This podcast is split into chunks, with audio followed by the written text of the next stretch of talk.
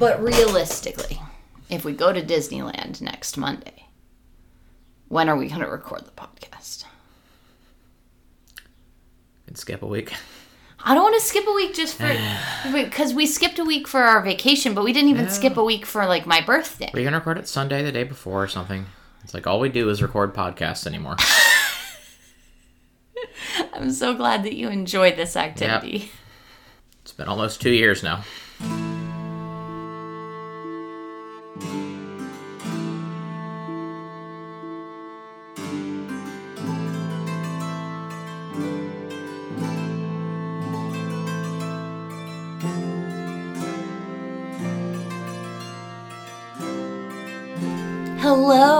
Welcome to Chronically Narnia, the podcast in which my co host and I discuss the Chronicles of Narnia chapter by chapter. And today we are discussing chapter 13 of The Silver Chair.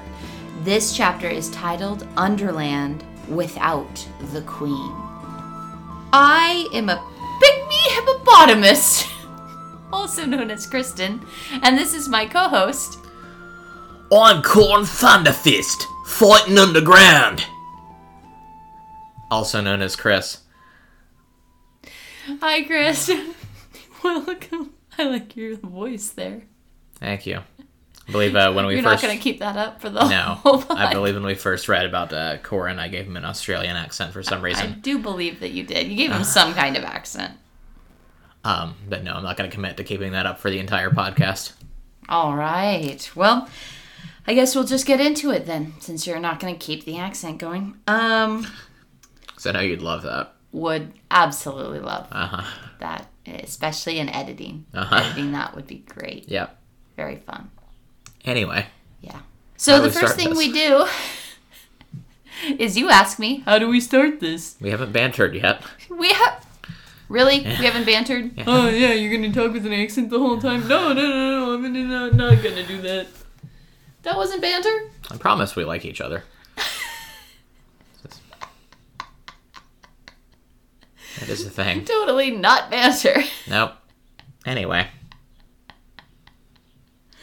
anyway, after we banter, we read our summaries. yep. We wrote our summaries as we were reading the chapter, and we selected five sentences out of the chapter, plucked them completely out of context, and are trying to summarize the plot of the chapter in the chapter's own words. Chris, Yep. would you like to read yours first?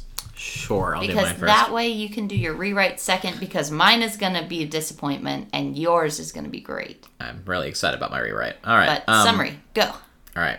Here's my summary. What the Earthman would say if he went down to the harbor without the witch and with three strangers and simply ordered a ship, no one could guess. When our swords hacked off the witch's head, that stroke ended all her magic works, and now the deeps are, and now the deep lands are falling to pieces. Then, with a great echo of hoofs, they rode out of the main gateway onto the street. Do you, who have long arms, take one alive, if you may, as it passes your ambush. It gave a huge sigh of relief and added, Why then, your honor is a friend. I like your summary. I feel like you got sentences that I didn't even see in there.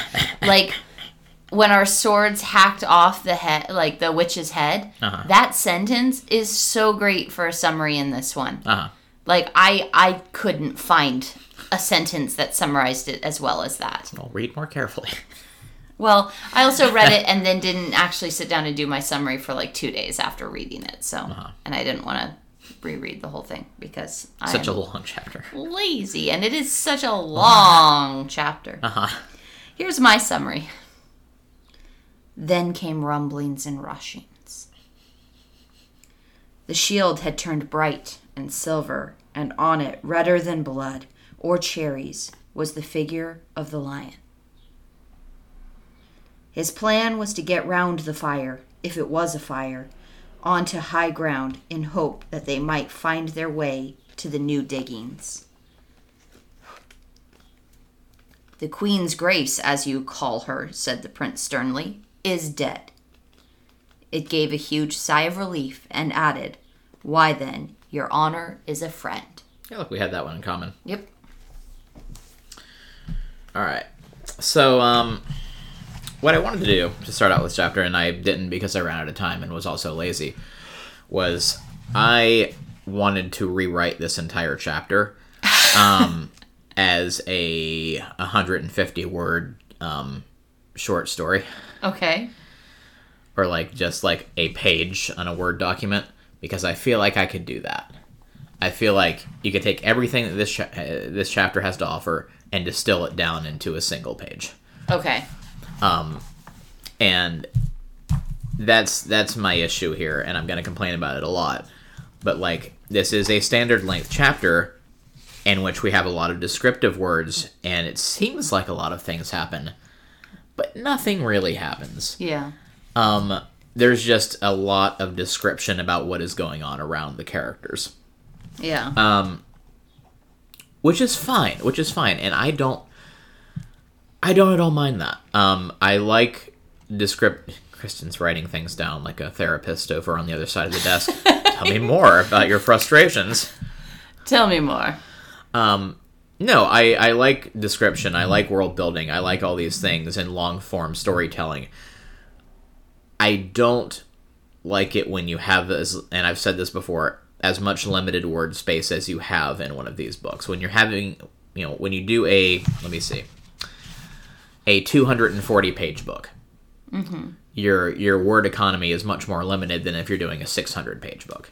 Your book is printed with huge margins. In Yeah. my book, in my book, because mine is the all-in-one book, so its space is limited. Uh-huh. This is a hundred and twenty-two pages. Yeah. So, depending on your uh, your typeface, could be a 122 page book, which even reinforces the point of saying like your your word economy is much more limited, and you can't afford to have entire chapters where nothing happens. But anyway, let's get into it. What actually happens here? Um, first, they have to dress Puddleglum's burnt foot. That's the that's the big issue. Yes, that is of course the very first thing that they do. They don't Yeah. they don't like go and double check that the witch is dead I mean, or they cut her head off. Okay, but like they don't like move her dead body or anything like that. Uh-huh. They see to Puddleglum's burned foot. Mm-hmm. They don't like check each other for other injuries. Uh huh. They just check out Puddleglum's foot. What do they do to Puddleglum's foot? Um, they make a little sandwich out of it. They put butter and salad oil on it. Mm-hmm. Which apparently is a thing. Uh, no, you're not supposed to put butter on a burn. Yeah, I know. I've been taught this from a young age because it's apparently been a very common practice for a long time. Yeah, and sunburns especially. I've heard it for sunburns. Yeah. To put butter on them or to not put butter on them? To put butter on them was an old timey thing. Just I can just imagine the. You uh, shouldn't do that. just can imagine the skin breakouts the next day. You shouldn't their shelf of do butter. that. Yeah, that's you shouldn't. but apparently, people thought you should. People have thought you should for a long time. Like, this is something I've witnessed someone do it before. Yeah. Like, I have watched someone in my lifetime who was cooking burn themselves and just put some of the butter they were cooking with, like cold, onto their burn. Don't know. I don't, don't know how these things get started. I just, I don't get it. Okay, anyway. Um, and then they have a little refreshment. Like they've bandaged up Puddleglum's foot, and Oh, yeah, they're just they like, actually have to take what Scrub called a breather. yep. Oh well, before we're done, let's go have some. Let's go have some tea. Let's have they some toast. ate dinner, hid while he did his while he got tied to the chair, came back out, and then fought the witch Yeah. Who had like come back in while he was like right after they freed him from the chair, Yeah. and then they sat down and ate again. Yeah. Like realistically, I feel like in storytelling terms, this has been like they ate dinner and then an hour later they ate second dinner. They're all actually hobbits. Uh, yeah. I've encountered this. I, I I wanted to go back to the first line here. I've encountered this a couple times in the books, and I think it's it, it's always interesting to point out where like Lewis makes special note of things that we take as like common English now. Yeah. Where he's just like Scrub called a quote unquote breather, like this is like some new slang term that the kids are using Yep. when like that's just like a common phrase that people use. I don't know like how old this phrase is. Yeah. Maybe at the time it was brand new and he thought his readers wouldn't be familiar with it. But anyway. So he does that. Um, and then we talk about how to possibly get out. Uh, so there's different paths that go to the surface. There's uh, a path that Rilian has always gone out with the witch uh, via uh, across the sunless sea. Yeah. Um, Across the sunless sea. And so, like, he says there's multiple accesses to the surface, but all of them are across the sunless sea, except the diggings to his new country. so you want to sail the sunless sea and breathe the haunted air. Uh, And, like, yeah. this is the first time we've described it as sunless sea. Like, Yeah. he refers to it that way. And it's the same thing with all of the different names for Underland. yeah.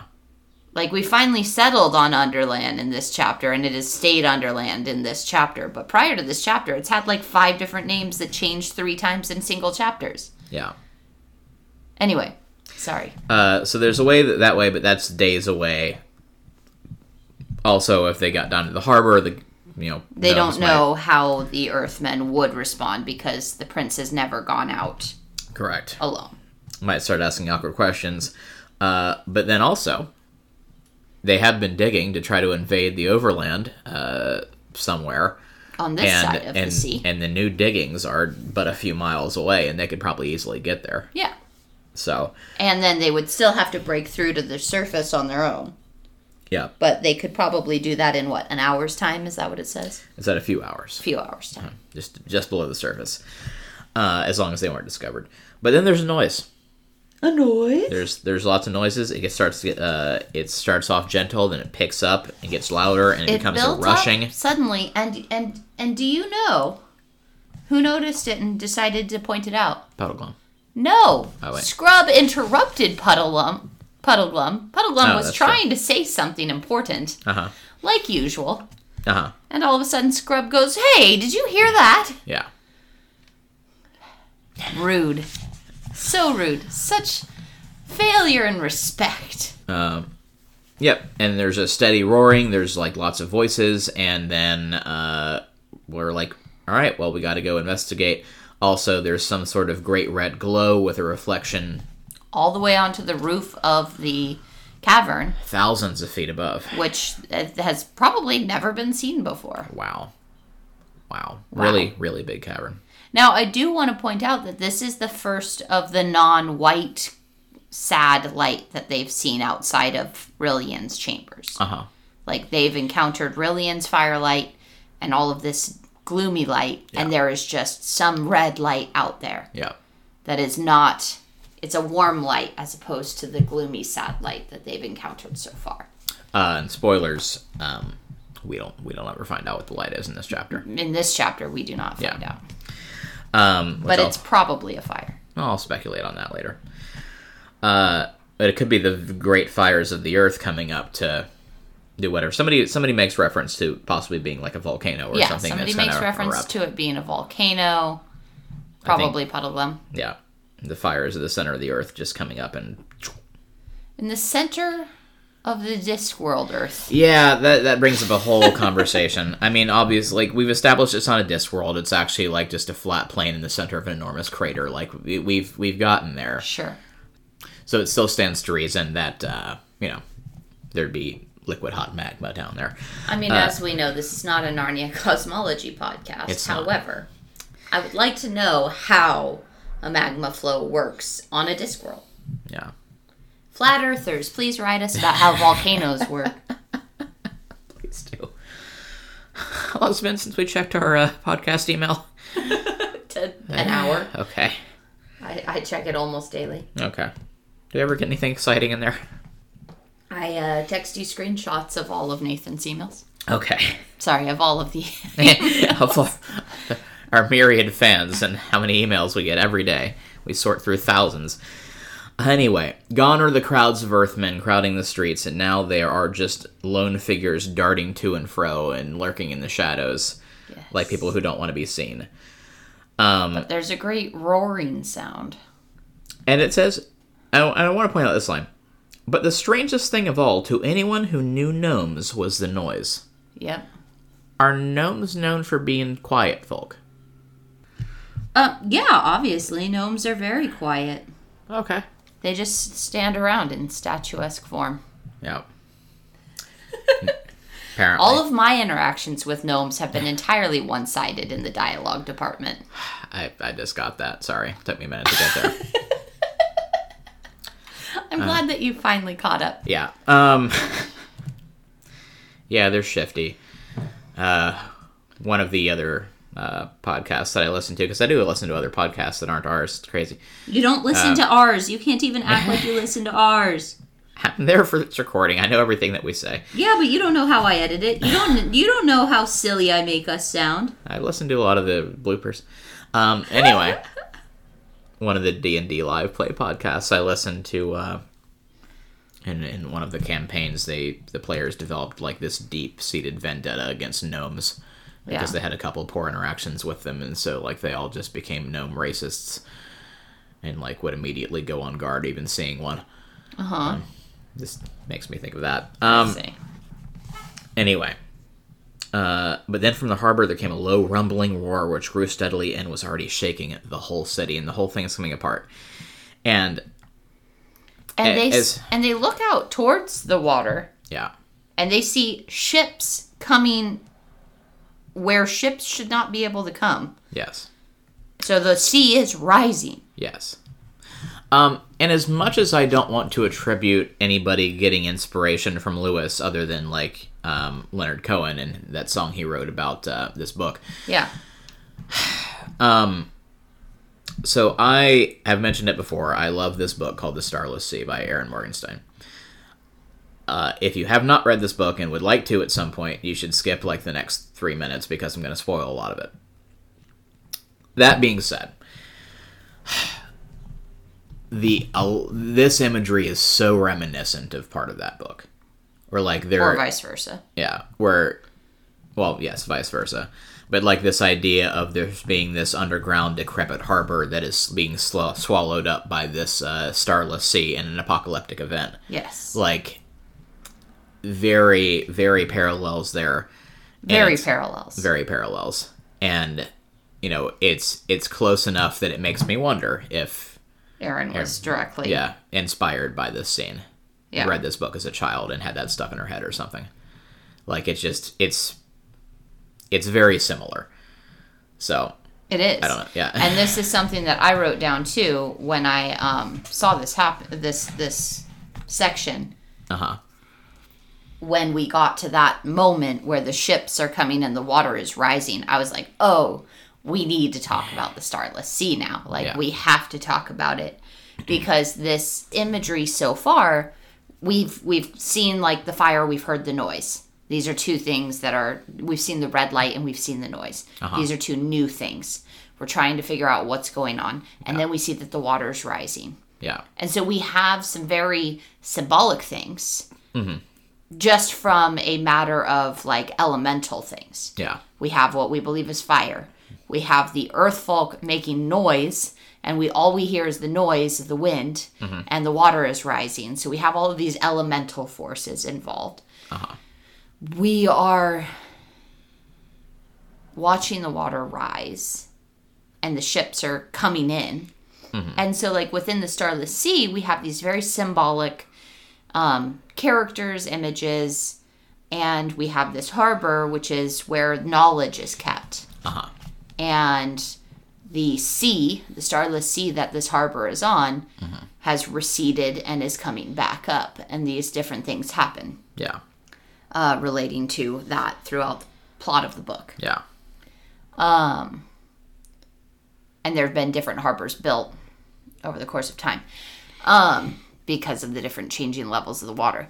However, that aside, I don't see a ton of parallel imagery from what this sea rising could possibly mean to what the sea rising in the starless sea could possibly mean. Well, that's a that's a whole other episode in discussing what. Yeah, I The mean, like that book. we will have to go way more into Starless Sea to break Uh-huh. it down. But Starless Sea has a lot of specific images that are very, very intentionally parallels and blah blah. blah like very. It's got a lot. It's a dense book when it comes to imagery, and I need to discuss it because like there's so much in there that I just I can't fully suss out. Uh-huh. Bees? Yes, bees, swords, hearts, Uh-huh. all of it, keys. Yeah. here we have these changes in the status quo. And the water rising is part of that. Where the status quo is this is a sleepy harbor on an uneventful, silent, sunless sea. Uh-huh. There's sad light and there's silence. Uh-huh. And all of those things have been changed. Where the harbor is not a safe, like lonely, sad harbor now. It's active. The water is moving. There's red light. There's noise. And so I feel like all of these things are symbols of the change that's happening right now that happened immediately when the witch died. And so there's some kind of enchantment in place. But is that is the water rising? I mean, this is going to be for baseless speculation, but is the water rising an attempt from the witch's enchantment that in the event that she died, it wipe out the Earthmen, or was the witch's enchantment to hold back the water Yeah. to to create this port as part of her subjugation of the people in some way? Don't know. How long has she been down here? Uh, well, more than ten years. We can say that for sure. Uh, anyway, should move on. So the gnomes are darting to and fro. They're making lots of noise. Uh, they notice that there's this flood coming in. It's like piling up water, like ships are coming in down the streets. Uh, then they speculate, like I said in my summary, that, uh, and you just said maybe that the witch is dead. She had a bunch of enchantments that's going to bring this place down. It's like a form of revenge or whatever. Uh, I also had the thought that maybe like her magic was just holding this place together, and like this is like an artificial construct of some kind that wouldn't have been able to exist if she hadn't been Probably. like keeping it all going. Um. Anyway. Um. Do-do-do-do. So, as they finally leave, they see that there are no guards at the bottom of the stairs and they enter a great dining hall Yeah. Where there is a little pig like earthman Mm-hmm. Yes. chowing down on some food, sees them, and, and runs away. Yes. I think that is an important image. The the pig man. The person feasting. Okay. He is sneaking food from a feast table in a very it's a very let them eat cake moment for me where we see that this great feast has been laid out for no one. Yeah. I feel like you're jumping way ahead, and we skipped a bunch of stuff Have we? because I don't. Yeah, because you're you're that. They see the ships and then they go to go outside. They see the ships. Then they talk about getting the horses, yeah. which. But when they go Cold to go get the horses, the first thing they do is enter that feasting hall. uh-huh. I've Well, skipped a conversation. you skipped the shield. Oh, you're right. You're right. well, I want to talk about the symbols of the lifting of oppression, and we're going to come back to that. Okay. So, shield. Yeah. I included it in my summary. You didn't. I included it in my summary because I thought it was really important Uh huh. because of the role of Aslan and all of this and this this moment of magic. Uh huh. Do you think that the shield was Rilian's original shield that had had uh, probably a Narnian lion symbol for Aslan, Yeah. and that the witch's magic had turned it black? Entirely possible. Or do you think that it's just a shield that the witch gave him as part of the Black Knight costume, and that Aslan has just spontaneously appeared on it? Um, I think the second one because um he doesn't make it seem like oh this is my shield it's been restored etc etc it's just like oh hey this was a black shield that i had but now there's this image of the lion this is a miracle Yeah. so it may it, it implies that it's uh it's this magical thing that happens so like hey aslan showing up they finally didn't you know screw it up and they did something right. They did it right. So Aslan's here to be like, yep, still here. Good job. Do you think that Aslan was being repelled by the witch? Like that that influence was being repelled by the witch. Um, I mean that depends on how how much weight you want to give like the power and influence of Aslan versus like these dark figures in the world. Like, I don't know. I mean, we we got into discussion deep in uh, Lion the Witch and the Wardrobe about like how how much influence the witch really had over Narnia and the Hundred Year Winter and all this kind of stuff that Aslan let happen, Yeah. or whether she was like actively keeping him out somehow. What about like the ability to resist the enchantment? Rilian had no ability to resist the enchantment. He fell into this enchantment, and we we can acknowledge that that was willingly. Yeah, But he could not escape because of the chair. Yeah, And as long as he was kept in the chair, he was. Con- as long as he was kept in the chair, he was being re-enchanted or continuing the enchantment. yeah, And he, but he struggled against it. He fought against it. He could not escape alone.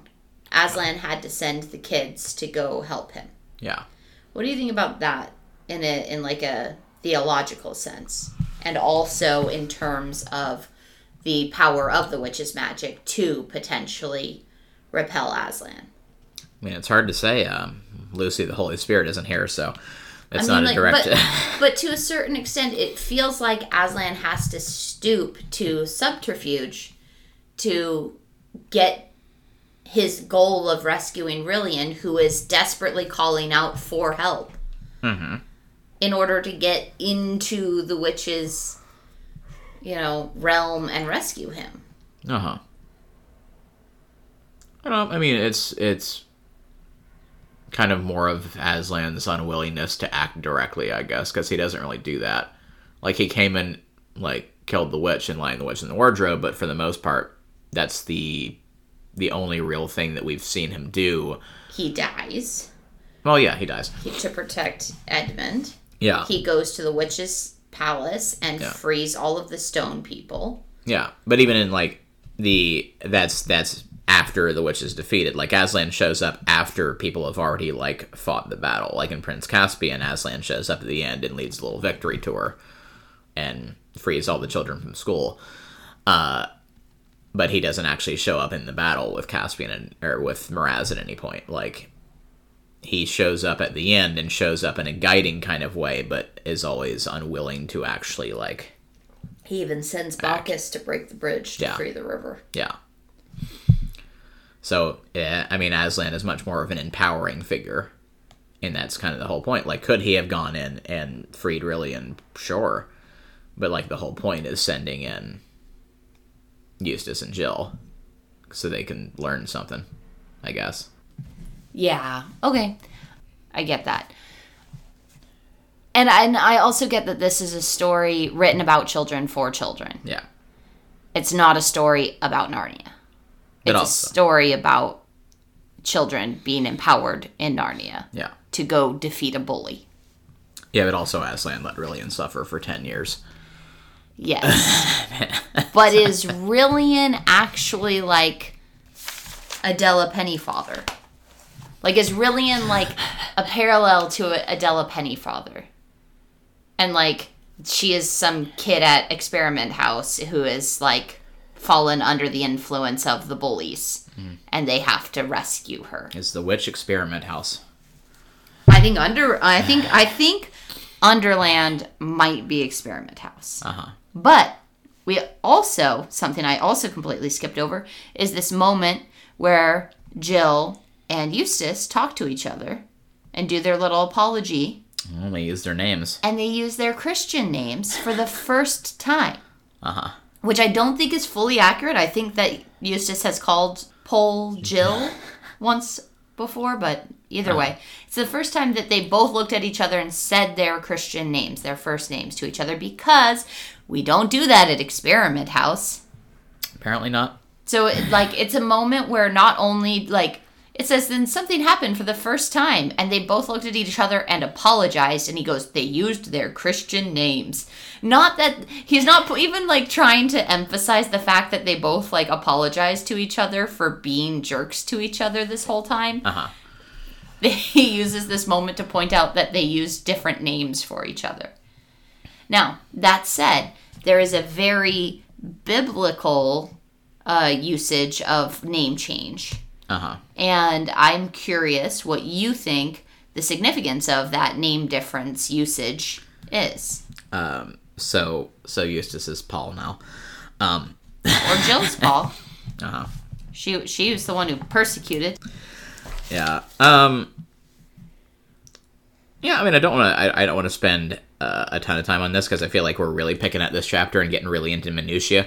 No, this is Uh, all but- stuff that I wrote notes on, Okay. though. This is all stuff that I actually wanted to talk about. Like, Okay. he makes a big point of emphasizing the fact that they used their own their Christian names for the first time, and that, to me, even pointing it out, says, "Hey, you need to notice this as a change in these characters, and not only a change in them, but in how they see each other and how they interact with each other." Yeah. I mean, it's just them. I don't know, making amends. Obviously, like I don't. I think that it's Yeah. them breaking free of the enchantment of Experiment House, where Uh-huh. Experiment House has isolated them from the level of intimacy of using a first name Uh huh. and just general human connection. Yeah. And that they now have that opportunity to have human connection, and it's paralleling with Rilian's freedom from the enchantment that isolated him from the world. Yeah. Because you know he can speak again and stuff. He can speak again. He is not stuck in this suit of armor hiding his face from the world. He Yeah. can have a human connection again for the first time. He he sees a Narnian for the first time in 10 years. Yeah. And like that that's profound and it is a very strong parallel that I think is really important to note because this is also Rilian coming back to himself and his name for the first time in 10 years. Yeah. And it's these two kids coming to each other with their first names for the first time. Mm-hmm.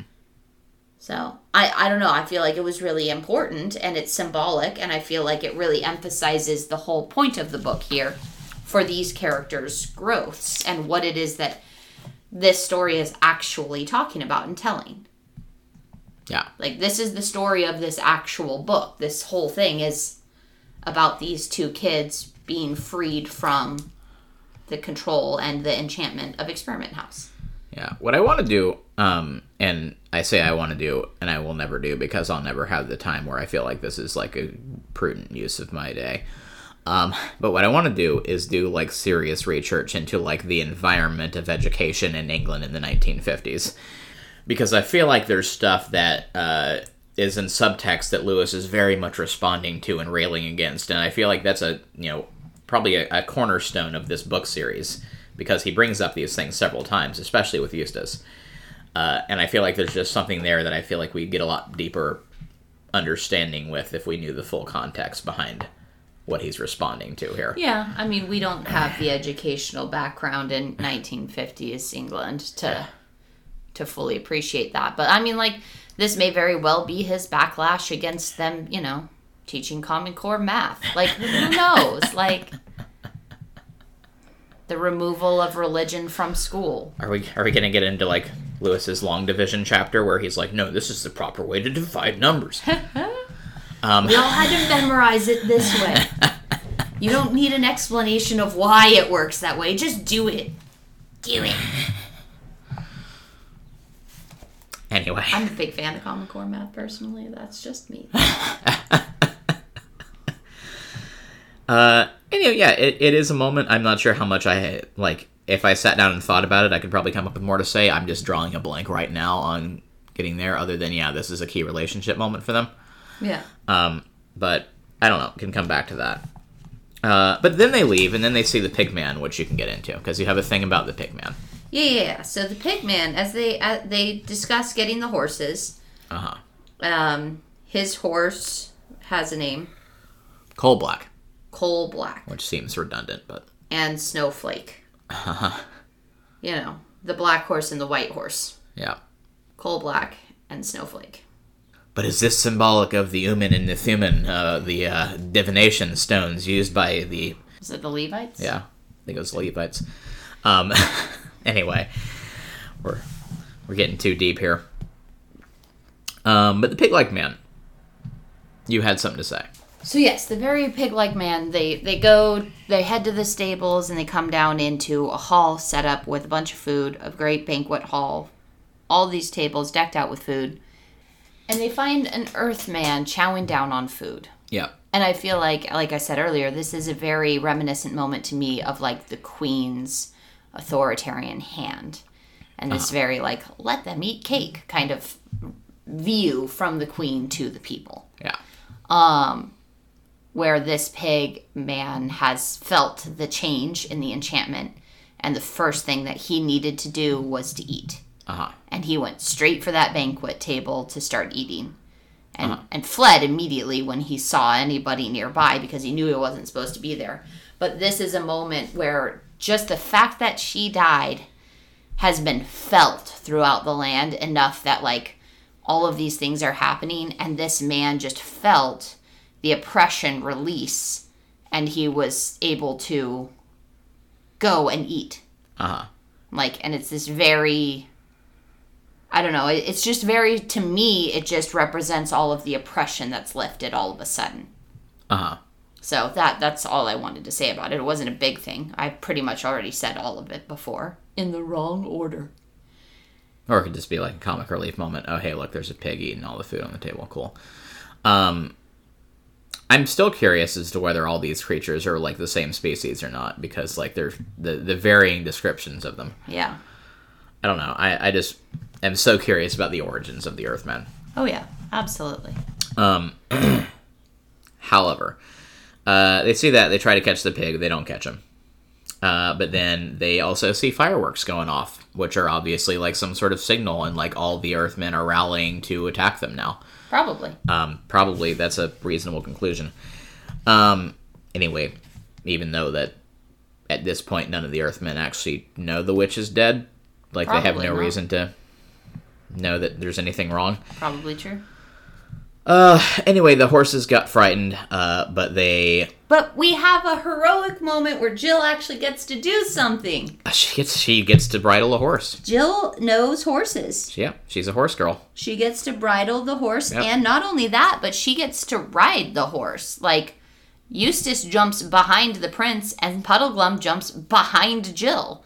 Like, she is a driver and a mover here. She is the one riding the horse, and she is bringing Puddleglum along, Yeah, which is great. Like, she got to have a little moment. she does. She's a character again. It's crazy. She did something. She after she gets to use her first name even. Yeah, and she and she, you know, didn't blub in the last chapter, so she earned the right to be a character Yeah, again. she didn't do anything idiotic like Blub. Yeah. So the city's on fire and also a flood. This is like, um, you know, this a huge apocalyptic event, and they're riding through the streets on horseback through this uh, apocalypse. Like And really, they're seeing all these Earthmen darting to and fro in the. uh, really fantastic imagery. And speaking of fantastic imagery, uh, I have an art in my chapter, which is one of my favorite arts that has been in the books. All right. So it's very evocative, and I like this one. I have a tiny version of this. uh, No, no, no. I have this full. This is my book art for the start of the book. Uh huh. This Wow. is. Um, since mine only has one chapter art Uh huh. per chapter and yours has multiple. Yeah. But this is like the book uh, title page art. Spoilers. Such spoilers. I mean, if you don't know what that you're looking at in that picture, it's it's not a spoiler. Uh huh. Also, I, I do like how, uh, you know, how wizardly Puddleglum's hat looks in this picture. Yes. It's very fitting. Um.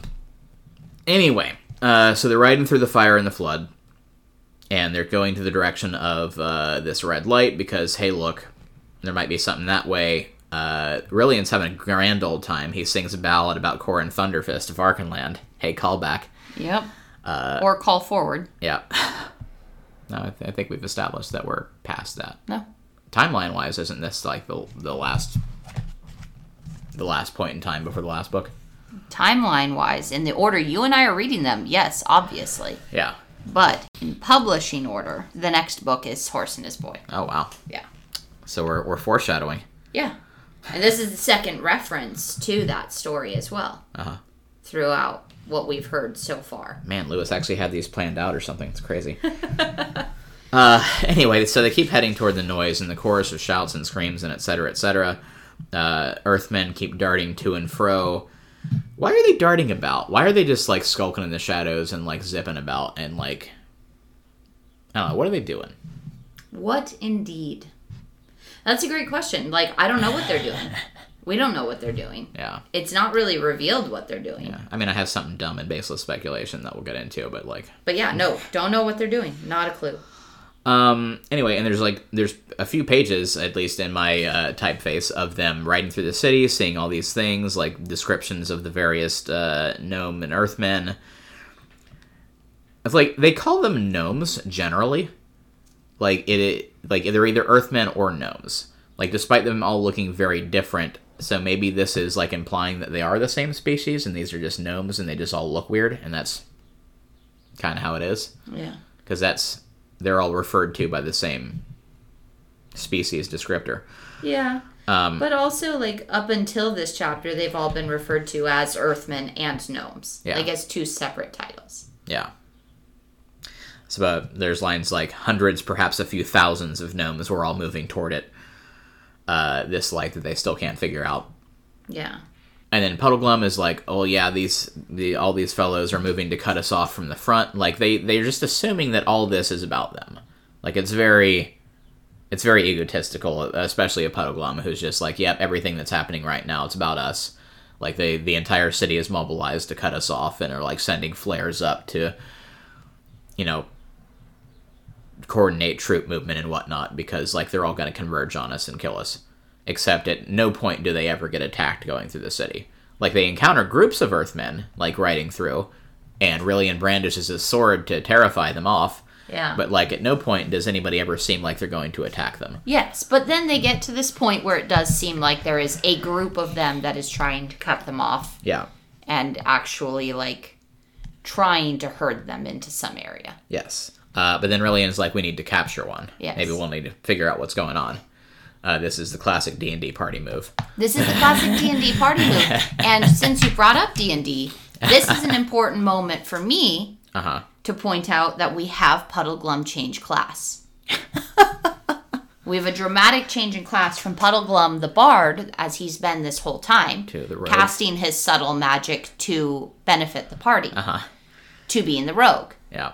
Where he slips off the horse and is described as cat-like. Yeah. And this is the first like positive Im- animal imagery that's been used to describe Puddleglum. He's been described as spider-like and frog-like and frog-like and frog-like and frog-like, and then he is now described as cat-like. I mean, I like frogs. Like, ain't nothing wrong with frogs. Yeah, but it's always said in a in a demeaning way Uh huh. throughout the book so far. Yeah. Um or even in a diminutive way where it's not positive, but it's like, oh, my frog faced friend. Yeah. So we have Puddleglum slip off the horse like a cat. Yeah. And he goes full rogue and he sneaks up and he gets this guy. Yeah. And he then talks to him And like a threatens him with charismatic rogue once again. Uh huh. Just kind of had to slip in his one level of rogue. Yeah, and this is this line from Mar- the from Puddleglum, which I feel like we have to read, captures this thing and says, "Now then, don't cry out before you're hurt, or you will be hurt." See, anyone would think it was a pig being killed. Yes. Like, wow, Wow. yeah. he's just like outright just threatens to kill somebody, which uh, He threatens to hurt. He doesn't threaten to kill. He says, "Don't cry out as if you're hurt, Yeah. or you will be hurt." Yeah, Like you're screaming like like I just cut you, yeah, but but I didn't cut you? I didn't hurt you, but Yeah. I will.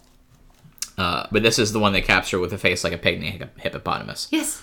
Pygmy hippopotamus. but he but he also has a rooster's comb. yes. Very, But it's hard. Yeah. Really weird looking dude. Uh, but they they capture him, uh, interrogate him, and they're just like, uh, oh, what is his name? He gives his name, doesn't he? No. Otherwise I would have done that character. Okay. No, he does not. Yeah. I should have introduced myself as a marshwiggle who's tired of being chewed. Yeah, they threaten him against biting, uh, and then they're like, "Hey, what the heck is going on?" Well, yeah, and it's the prince who threatens to kill him. yeah, Speak up like an honest gnome, and you shall go free. Play the knave with us, and you are but a dead earthman. wow, Like, yeah, the prince outright threatens to kill him, yes. yeah. They got him terrified, uh, and the gnome's just like, "Nope, please don't tell the queen anything I tell you." And then Rilian's like, "Yeah, by the way, queen's queen's dead. I killed her." And then uh, the gnome is relieved and is like, "Huzzah! The queen's dead." The witch? By your honor's hand? So this kind of confirms that, like, then in general, the gnomes have no idea that the witch is dead.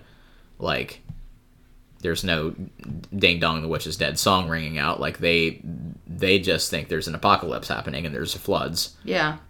and so It they have chuckled no once idea. or twice and began.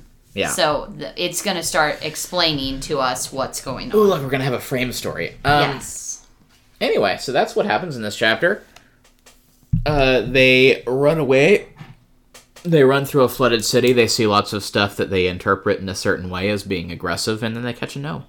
Yes. Is there anything that we can uh, we should spend more time on, or you think we're No, I think we're good. Um, the only other thing that I wanted to touch on was this symbolism of the red lion on the shield in relation to England and Narnia and England. Uh-huh. yeah obvious? Um, but I didn't. We don't need to get into that because we we've touched on the Narnia England parallel before, and I'm sure we'll have more content for that later. Yeah. Well, thing I wanted one last thing I wanted to bring up because you mentioned the names thing. Um, do you think this is another instance of like these Earth children going to Narnia to find their identity? Because like we've mentioned the the thing with the Pevensies before about them having their titles and like the them developing their royal title titles and coming into like their personality as known in Narnia. I think that So that's is a this big an part I- of it. Yeah. Yeah. So like they're coming here to find their identity. Like it, it's I think I think that it's more them finding themselves as they were before, uh huh. like before Experiment House, Experiment House. tainted them. Uh huh. I think that it's more like that, where it more parallels Rilian's enchantment. Yeah. But yeah, Cool. It's another coming of age thing. All right. Should we move on to our next segment? sure. All right. What do we do in this one? I yawn. You yawn. Princess Sleepiest segment. This is uh, Kristen's five minute nap where I sit silently as Kristen sleeps through part of the podcast. Um, What do we do in the next one? I explained the summaries. so this is hashtag Narnia Chopped and Screwed, and in this one we go back to the chapter and find five more sentences, and we use them to tell our own story because it's fun. we do, and I'm going to go first Yep. So that you can tell us your awesome story. You're you're hyping it up too much. you like, hyped like it. up for me. You told me that this is the best one you've ever written. No, in a long time. I'm not going to say the best one, but it's really good. Okay. All right, so here's mine. He whistled as he rode and sang snatches of an old song about Corin Thunderfist of Archenland. That was my thought too, Puddleglum, said the prince. No one could guess what they meant. The marshwiggle slipped off into the shadow as quickly as a cat. Then suddenly from behind them, there broke out a series of blood-curdling screams mixed with the familiar voice of Puddleglum saying, Now then. So is this like a feud between uh between Corin Thunderfist and Puddleglum? Is that what we're going for? Or? No, Okay. no, no, no, no, no, no, no. This is Puddleglum being like, Oh yeah, remember how Corin did this, Thunderfist. did this? Yeah. That was a trick. Oh, I, I was adding. I was just adding that in because I thought it was funny. There is something in the story of Corin where he does sneaky backstabby stuff, and Puddleglum is humming about this, and the prince goes, Good idea. I know what you're thinking. And nobody else has any idea what they're talking about, and then he slips off the horse oh. and goes and sneaks somebody. Okay. Cool. Cool. Cool. I got there. I appreciate it now. Tell us your story, oh master of storytelling and interpretation. Here's my story. Friends, said the prince. When once a man is launched on such an adventure as this, he must bid farewell to hopes and fears, otherwise death or deliverance will both come too late to save his honor and his reason. The very first thing they noticed was a great red glow. Then came rumblings and rushings. A magnificent rocket had risen from somewhere beyond the castle walls and broken into green stars. Dead? Fascinating. There you go. So warlike. Such battle. Very danger. No, th- this is a story about uh, Rilian being Jeff Bezos and being like, "I'm going to get on a rocket ship," and Oh, so it exploded. yeah, and it explodes, and that's the question mark at the end where it was like, "Dead." Um, Jeffrey Like- Bezos. he he gets he gives this big speech and then gets on a rocket and dies. CEO entrepreneur, born in 1964, Jeffrey. Jeffrey Bezos. I thought it was good. Sorry, you didn't. No, pick up on you- it. I did not get that you meant rocket as in rocket, Oh. not like because the chapter uses rocket as in firework. Yeah, I got it. I just missed that. cool. I do Anyway. really like that first sentence that you used, though, in the context. I thought it was a very heavy sentence, but I also thought it was a really good sentence about. Yeah. Anyway. Cool. Yeah, what do we do next since we've been recording for over an hour now on Uh, this chapter with literally nothing to say about I do like Rilian's dialogue a lot. Um, anyway, uh, what we do next is we go into baseless speculation, which is our final segment, where I have never personally read this book before. I don't know what's going to happen, and so I like to baselessly speculate about where the book is going. And I'm running out of ideas because there's only three whole chapters left, uh, and we got to wrap up this whole thing. Um, so this is where I tend to get silly with it. Get silly with it. Um, so here's my baseless speculation, and your thing about the pigman kind of really fits in here.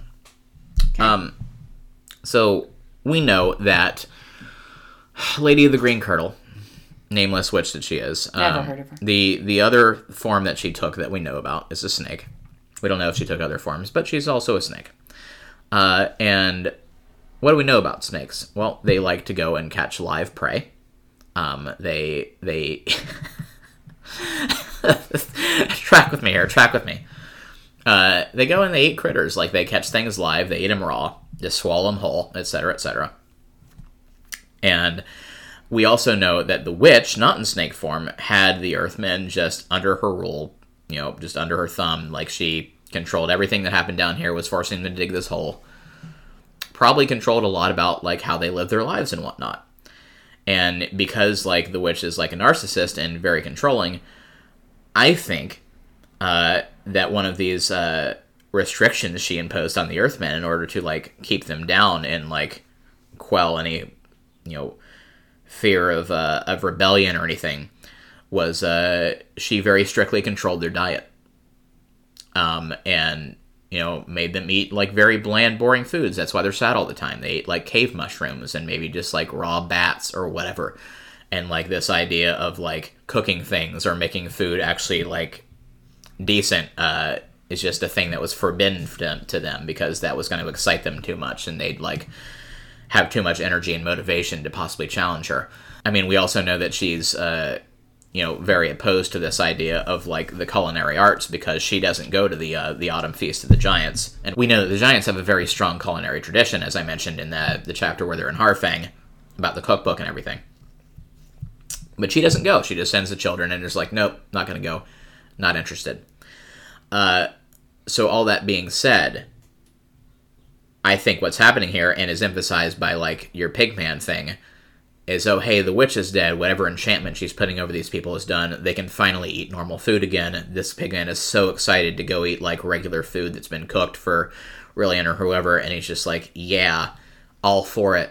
And I think what's happening here in the center of the city is this giant red clo just a massive massive barbecue pit. And they're getting ready for a feast. And they're like we can finally like cook actual food witch is dead. That's why everybody's darting to and fro between houses like they're collecting whatever ingredients they've stashed away and spices they can find because they are all getting ready for like this big fourth of july party. Uh, and they're going to go to the center of the city and they're going to have themselves a feast. So it's That's- a big cookout. big cookout. Big gnome cookout. That's what's going on in the center of the city. Um realistically though i don't know uh i think i'm struggling to come up with an explanation for what the red glow is that's not boring because like we we established that the gnome they capture doesn't know the witch is dead, so it's not like it's something the gnomes are all gathering to do um, in reality because the witch is dead and they're doing something. So this is just something they're doing separately from that. Uh, they're all rushing toward this big glowing thing away from the flood for some reason. It's a thing that wasn't there before, so I don't know. I it seems like the gnomes are heading that direction, so they probably know what it is and they don't think it's something that's dangerous. So the idea of it being like a volcano or something, I think, is wrong Yeah. because they're all rushing toward it. Yeah, yeah, yeah. I don't know. Maybe maybe a hole opens up in the center of the city that leads to the other side of the disc world. And what the red glow is like light coming from the other side. Hmm. And we finally get to see what the other side of Narnia is all about. Well, the title of the next chapter is The Bottom of the World. Yeah. So we could flip over. Maybe that's where the gnomes are from. Maybe they're they're aliens from the other side of the disc world of Narnia. Huh. And they've that they've been trapped here. Australia are aliens. Yeah. and they've been trapped here and they can finally go home because like that's the other side and that's what's over there if it is i'll be so disappointed because this could single-handedly just destroy my crater narnia theory Yes. and i'll be so upset if that's true Yeah. but uh anyway that's my that's my baseless speculation that's what you i got All right. I have nothing else to add, so let's wrap this up. Thank you, listeners, so much for joining us today as we discussed chapter 13 of The Silver Chair. Please join us next week as we discuss chapter 14, The Bottom of the World. In the meantime, you can communicate, interact, or otherwise, you know, engage. That's the word that we use in the in the media spheres.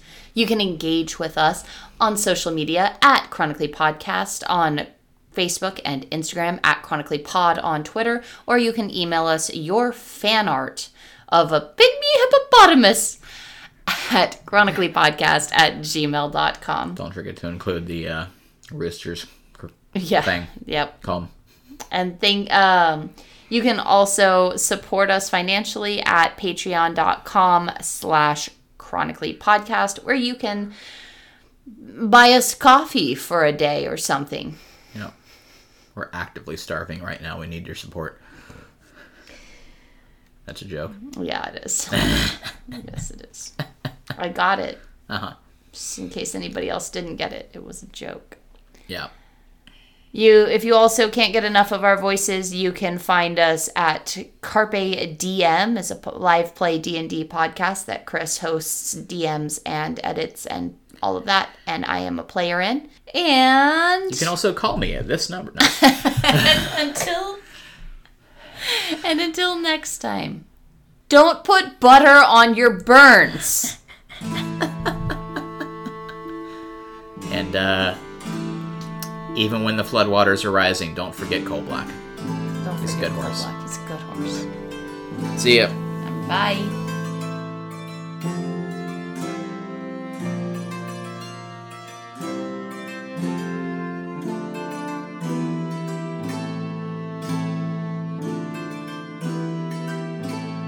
This chapter is titled.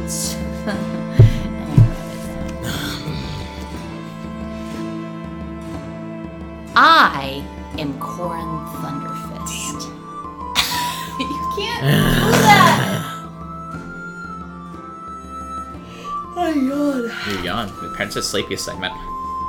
This is uh, Kristen's five minute nap where I sit silently as Kristen sleeps through part of the podcast.